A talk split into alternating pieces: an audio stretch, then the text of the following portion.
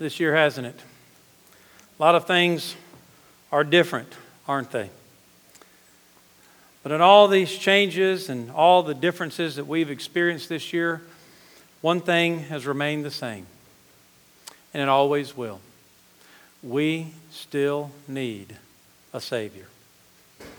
We still need Jesus Christ. Whether you're saved or whether you're not yet saved, we still need a Savior. If you were to interview someone on the street today and you were to ask them, What do you think is our biggest problem? What kind of answers would, could you expect? I think that a lot of people would say, Well, this coronavirus is our biggest problem. Some people might say, well, the, the political environment is our biggest problem. Or all the division between the various groups of people, those is our biggest problem. But you know, those things are, are just the symptoms of the biggest problem that we have. Your biggest problem and my biggest problem, whether you're saved or not, our biggest problem is sin. Sin. The Bible says in Romans 3:23 for everyone has sinned. We all fall short of God's glorious standard. The word one of the words for sin in the New Testament means to miss the mark. It is the idea if you would of an archer drawing back an arrow in his bow and letting it fly towards a bullseye. And instead of the arrow hitting the bullseye, the aimed at target, it falls short, either right in front or to the left or to the right, or maybe even flies too high. But it misses the mark. That's the idea of this passage. All of us are missing the mark, the standard of God's perfect holiness. There's not a one of us that has hit the bullseye, nor one of us ever could. Here's how Paul, under the inspiration of the Holy Spirit, explains it in that same chapter in some earlier verses, Romans 3. He says, Well, then, should we conclude that we Jews, and I'm just going to insert because Paul is really talking about those of God's people. So I'm just going to say the God's people or Christians. Should we conclude that we as God's people are better than others? No, not at all. For we have already shown that all people, whether Christians or not, are under the power of sin. As the scriptures say, no one is righteous, not even one. No one is truly wise. No one is seeking God.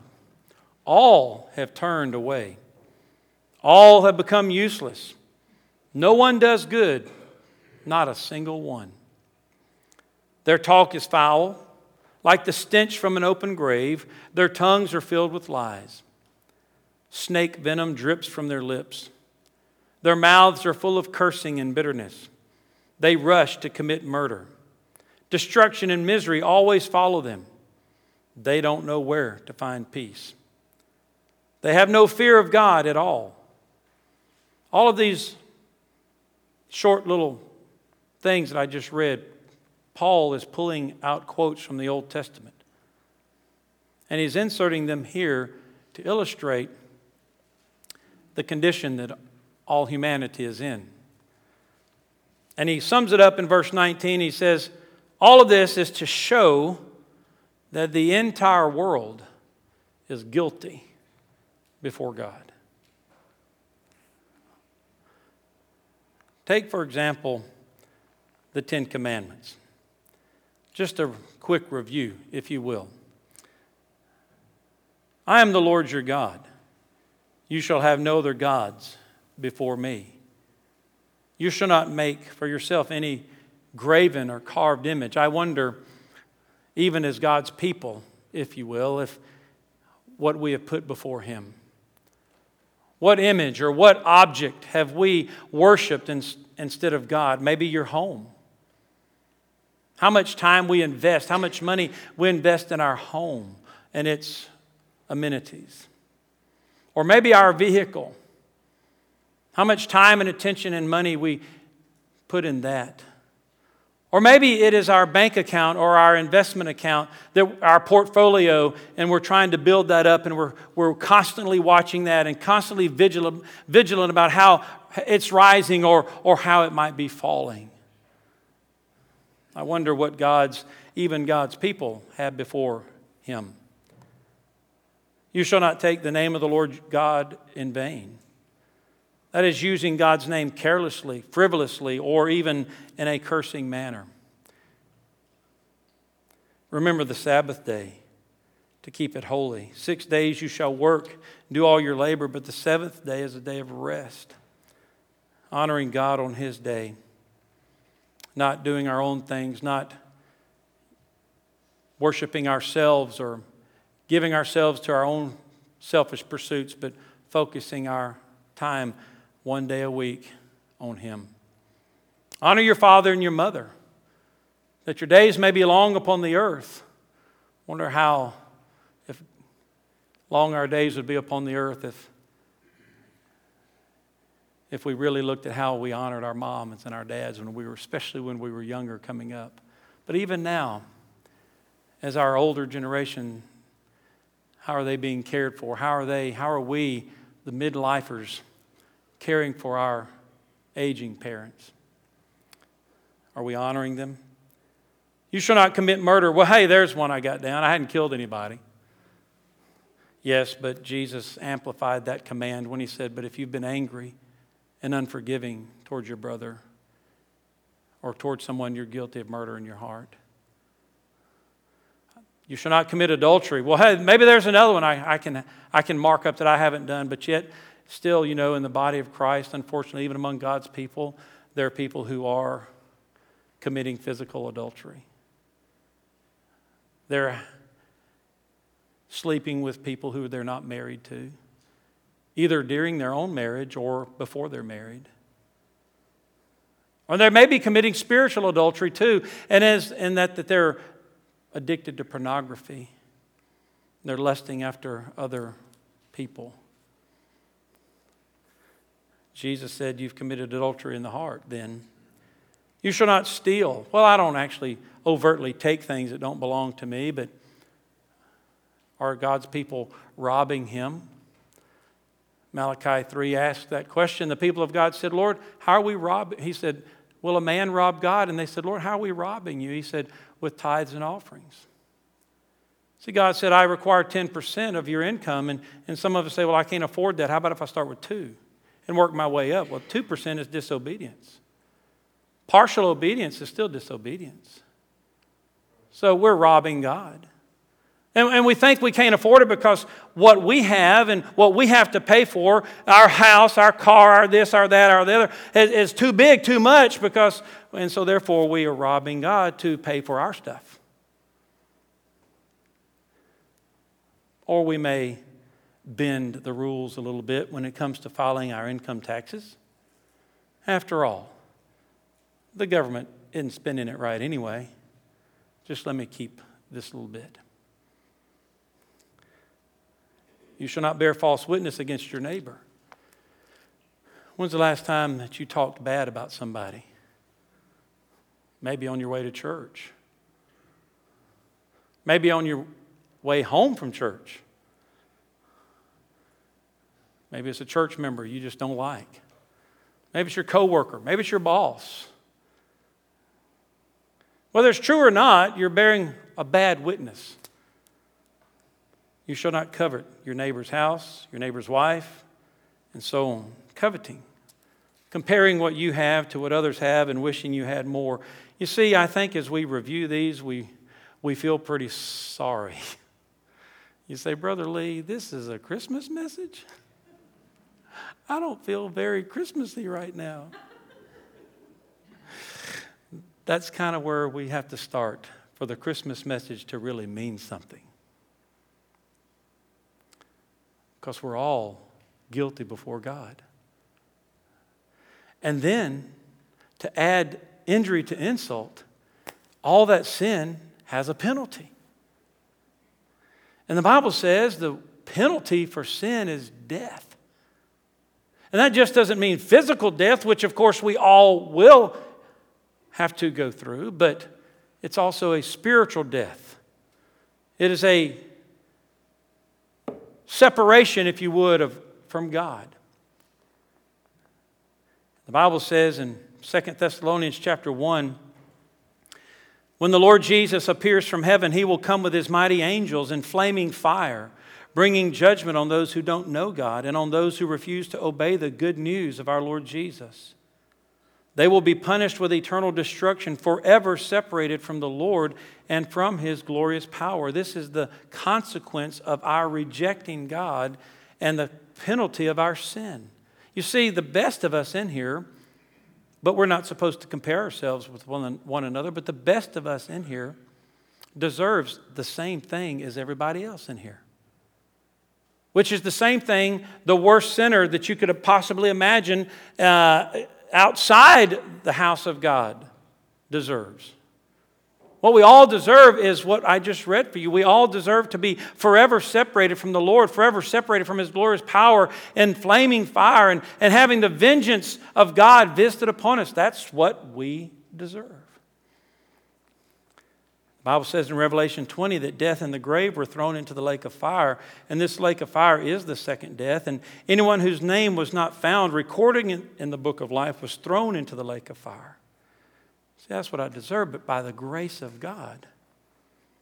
The wages of sin is death, but the free gift of God is eternal life through Jesus Christ our Lord. Many of you have received that gift. Many of you have made Jesus Christ your Savior and your Lord, and you know that you have been delivered from that penalty. But you know, having Jesus as Savior is not a one and done thing. It is in the sense of you give your life to Jesus and you are saved once and for all. But even saved people, even Christian people, still need a Savior. Let me ask you something, Christians, Baptist, church members. Did you sin this week? Y'all don't want to say, do you? Okay, so somebody asked me. My wife, of course, is going to ask me that. what is this? You think it's your birthday or something? Actually, it is. But um, yes, I did. I could even tell you what it is, and very, would, but would, would be embarrassed to tell you. Do I still need a Savior? I'm, I'm saved. I'm going to heaven when I die, but do I still need a Savior? I do.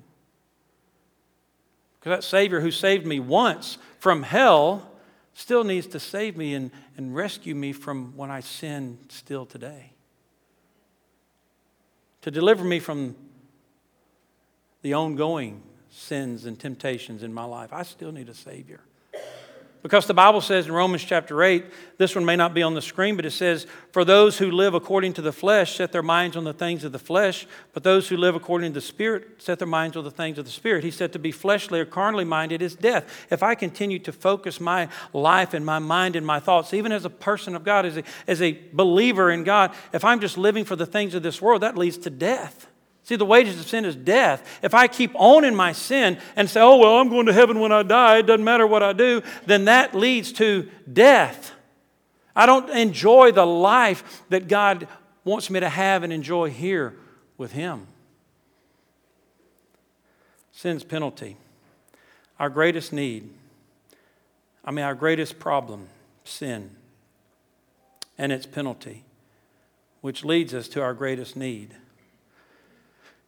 You've probably read this before, you've heard it, it's not original with me, but if our greatest need had been information, and man, information is growing at a rampant rate, is it not?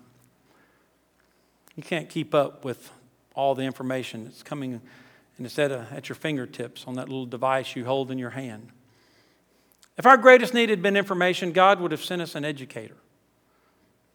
If our greatest need had been technology, God would have sent us a scientist. If our greatest need had been money, God would have sent us an economist. If our greatest need had been pleasure, God would have sent us an entertainer. But our greatest need addressed our greatest problem.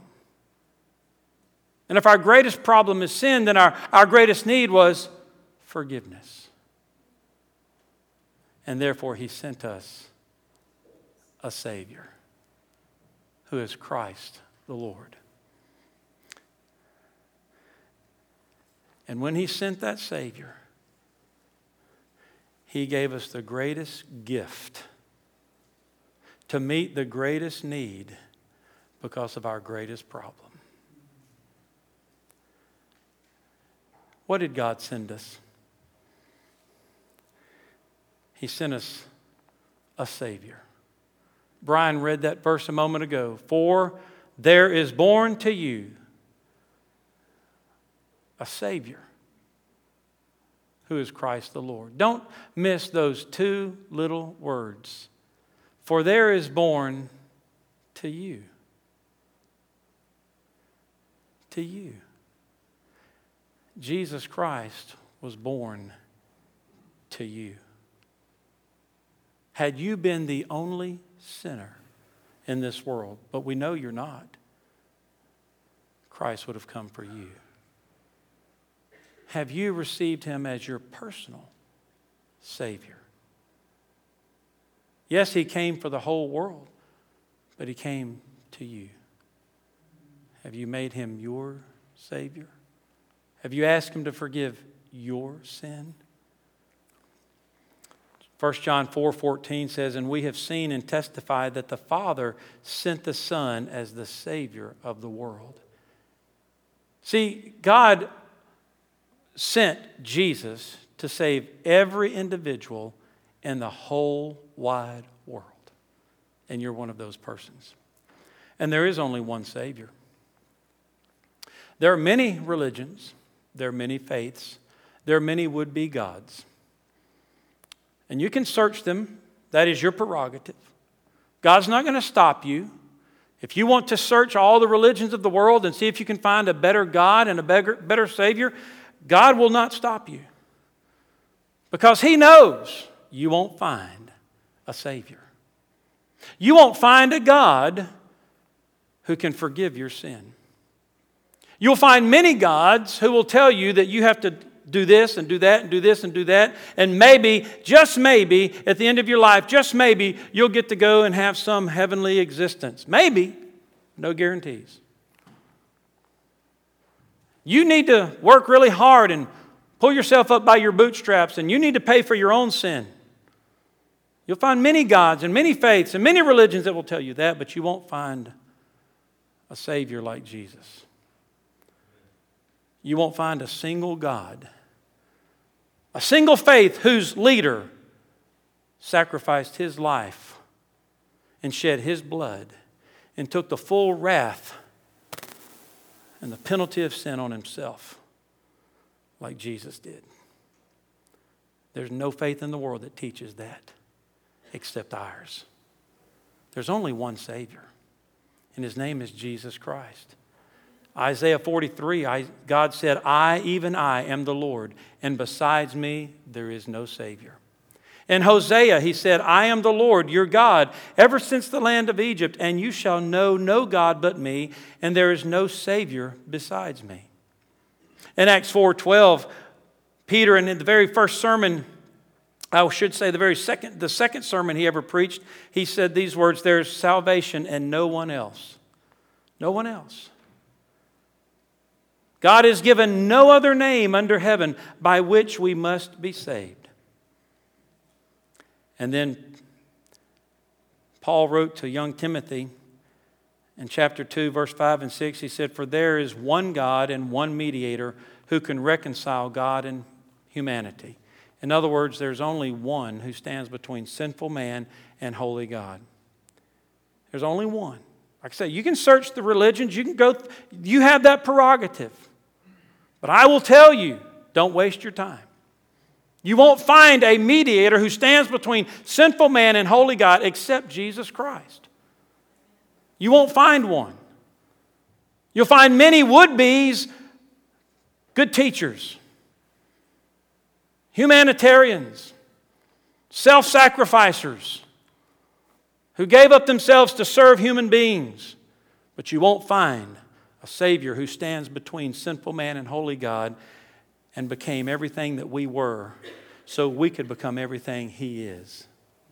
The Bible says He became sin who knew no sin that we could become the righteousness of God in Christ. You won't find anybody else but Jesus who did that. There's only one Savior. Now, why did Jesus come? Now, you think about this. I have the privilege, I have had the privilege and the blessing to be born into a Christian home. My dad was a. Uh, I wasn't born into a pastor's home, but my dad was called into the ministry when I was three years old. But I was raised in church. I, I was brought to the nursery as a baby in church. And my dad became a preacher of the gospel of Jesus Christ, and I was raised up in a Christian home, had a great upbringing, had a great childhood. And if I had to choose, if we could reverse time and I could start all over, I'd want it the exact same way. But I guarantee I wouldn't choose to reverse time if I had to go back to be born, let's say, in a third world country to pagan parents who'd never heard about God or who worshiped another God, would be God, and raised in abject poverty. I, I wouldn't choose that. Would you? Maybe for some of you that was your childhood.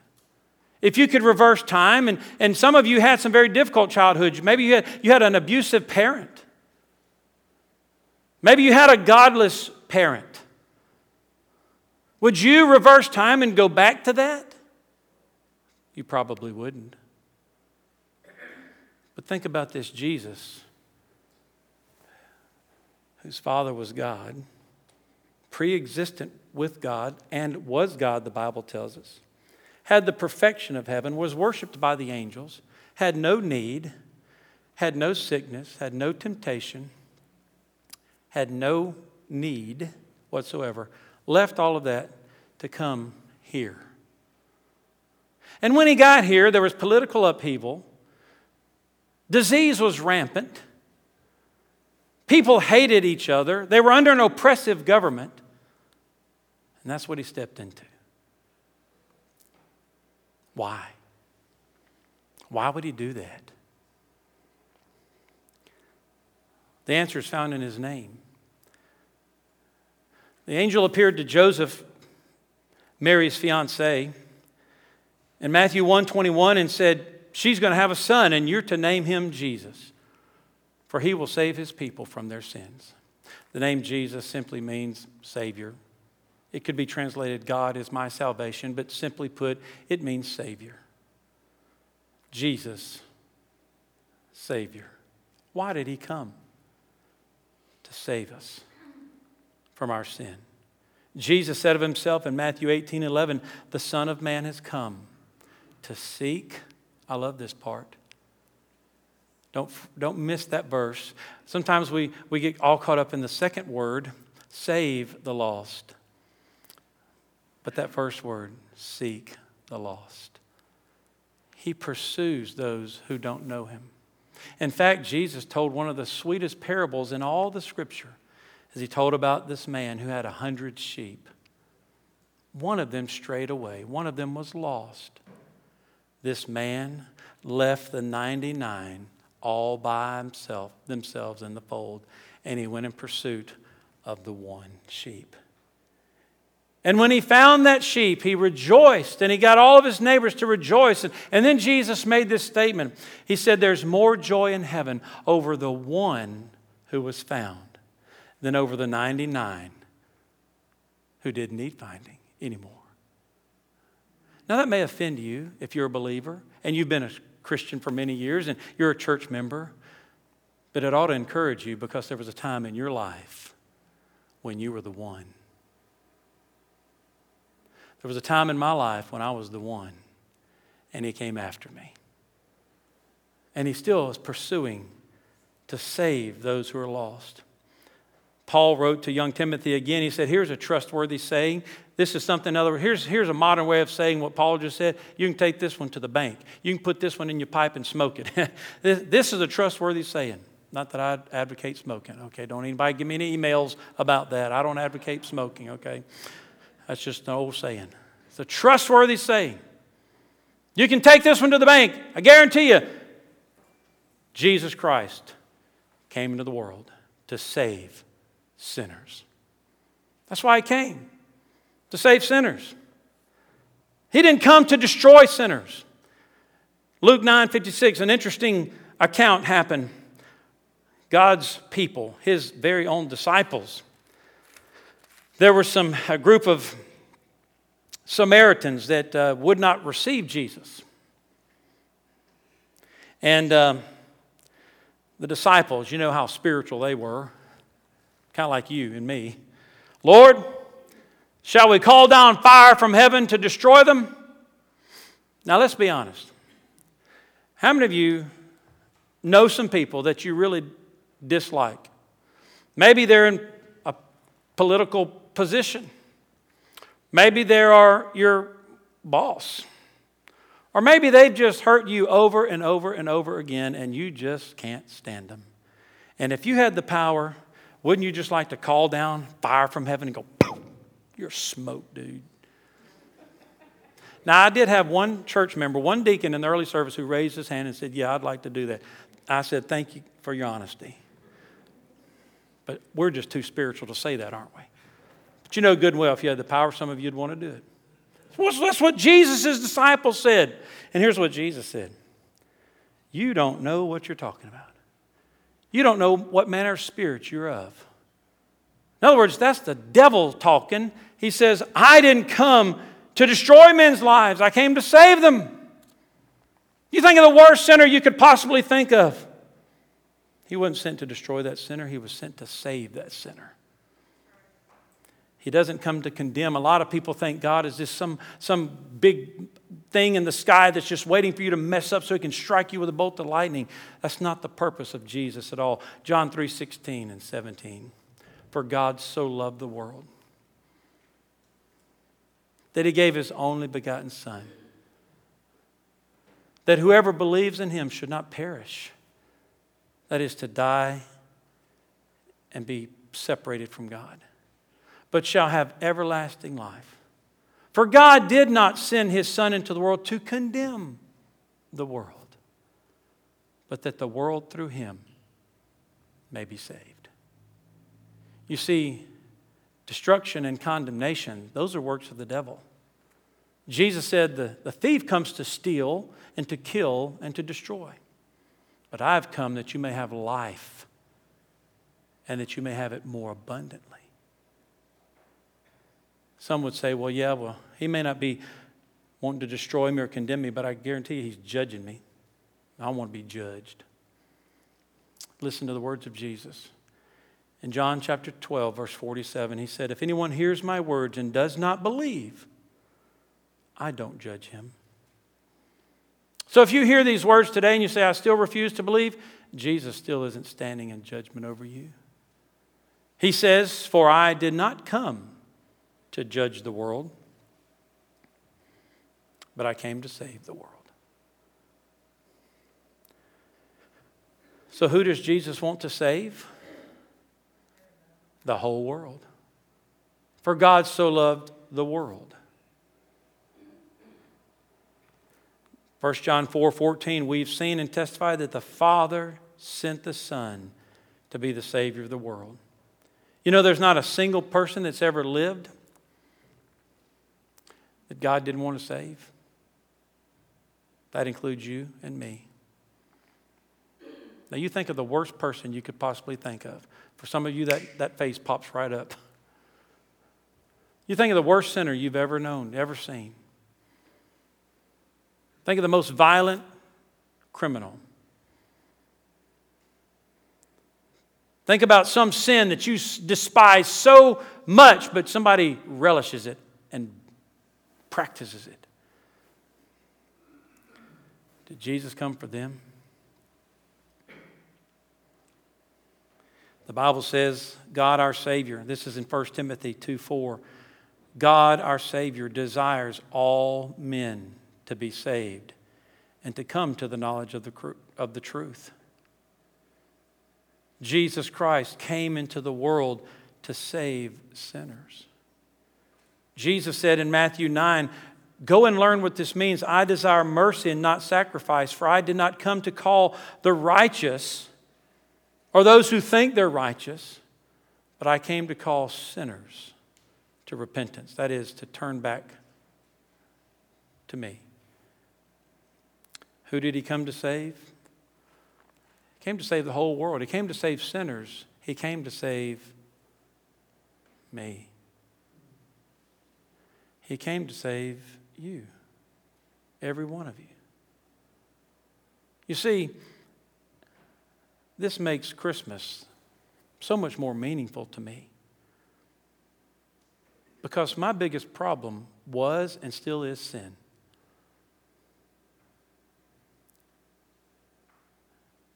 And its penalty. And my greatest need is forgiveness. And God sent the greatest gift to meet my greatest need and solve my greatest problem in the person of Jesus Christ. That makes Christmas so much more meaningful. It's not just decorations and songs and presents and feasting and family. It's all about Jesus. You know, perhaps you're here and you think, you know that worst sinner you're trying to get me to think of? Well, I can think of no worse sinner than myself. There's some people here probably who feel that way. I know I've met some, not in this church, but outside of these buildings, who, who feel that way about themselves and have even told me that. You know, that's not a bad place to be. You would be in good company if you felt that way. For it was the Apostle Paul who said to young Timothy, Remember that verse about you can take this to the bank, you put this in your pipe and smoke it? You want to hear the end of that verse? He said, This is a trustworthy saying and worthy for everyone to receive it. Jesus Christ came into the world to save sinners, and I'm the worst one of all. I think God wants every one of us to get to that point. Well, we quit pointing the finger at everybody else. Y'all are screwing up the world. Oh, so and so is president or vice president, or who's going to be president, or who's not going to be president, or who's this and who's that. All these coronavirus, all this mess. That's, that's all our problem. Messing up the world. It's time for us to look right here. I'm the problem my sin. The Bible says in Hebrews 7 that God is able to save to the uttermost those who come to God through Him. God can save you completely. Doesn't matter how bad of a sinner you are, God can save you.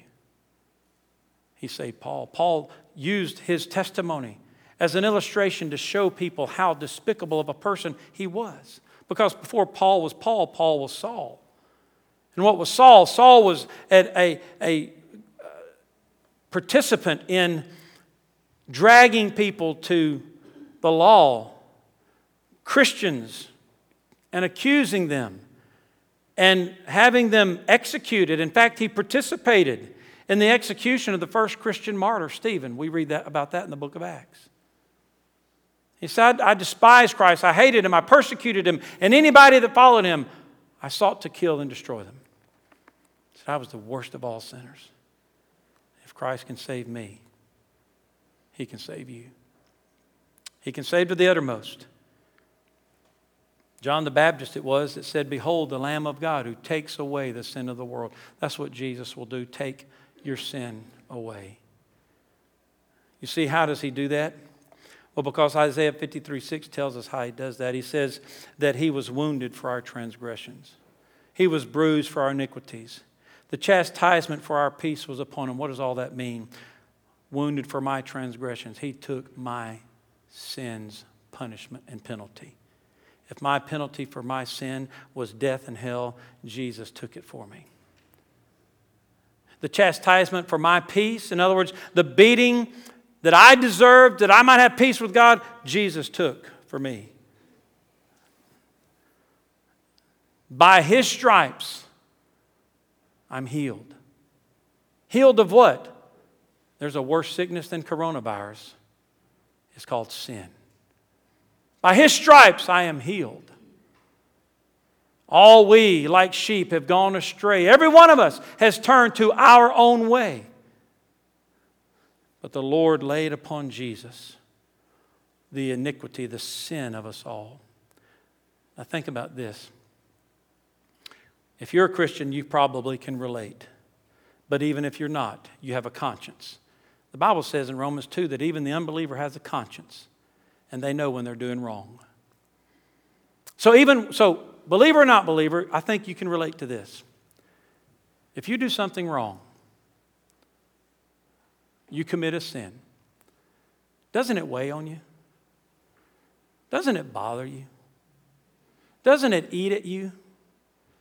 And you just hope, especially if you're, especially if you're not a believer, you just hope enough time passes to where you eventually forget about it and nobody else remembers it and you can kind of go on with your life. And some, some Christians even try that. And, and then they begin to accumulate. But just, you know, when I do something wrong, and I already told you, yeah, I sinned this week, it weighs me down. Something happened here Wednesday night that I did something and spoke out of turn to an individual. And I was wrong. And it weighed me down. As soon as church was over, I had to go to that individual and make that right because the whole time I was standing here teaching, I felt like a hypocrite. Now imagine every sin that I'd ever committed and every sin that I ever would commit laid on me all at once. Might as well shoot me in the head. Couldn't handle it. But then imagine all of your sins that you'd ever committed and ever will commit, added to all the sins of every individual, past, present, and future, laid upon one man, Jesus Christ. That's what God did. That's why Jesus came. He bore the brunt, the weight, the guilt, and the punishment of your sin so you wouldn't have to. Talk about freedom. Talk about Merry Christmas. Merry Christmas, folks. That's what Jesus did. You won't get a better gift. Maybe you're here and you haven't received that gift. How do you receive it? It's not difficult. You don't have any hoops to jump through. You don't have to join a church. You don't have to memorize the Ten Commandments and quote them backwards and forwards. For God so loved the world that whoever that he gave his only begotten son that whoever believes on him. You just have to believe in him. You have to believe that what he did when he died on that cross was for you. Do you believe that? And then you receive it for yourself. You see, at Christmas, we give gifts. If you give a gift, you expect the person you're giving it to to do what? Receive it. If they don't receive it and don't open it, it's meaningless, right? Meaningless to them and meaningless to the giver. I would be offended if I gave my wife a gift today and she didn't want to receive it. You have to receive it. How do I do that? How do you receive that gift? you ask for it. You just, you just say, Lord, I'm, I'm receiving it. I'm ta- you can use your own words. There's no magic words, there's no magic formula. The Bible says in Romans 10, he says, if we confess with our mouth the Lord Jesus and believe in our heart that God's raised him from the dead, we will be saved. It says, if you call on the name of the Lord, you will be saved. Just call on him. Say, Lord, I believe that what you did was for me. I, I realize I'm a sinner and I need a Savior, and, and you're it. Will you save me? Will you forgive me? Oh, yeah. And He will. And you'll have the merriest Christmas all year long and all the rest of your life that you've ever had. Would you bow with me? If that's you that needs to make that commitment to Christ, will you?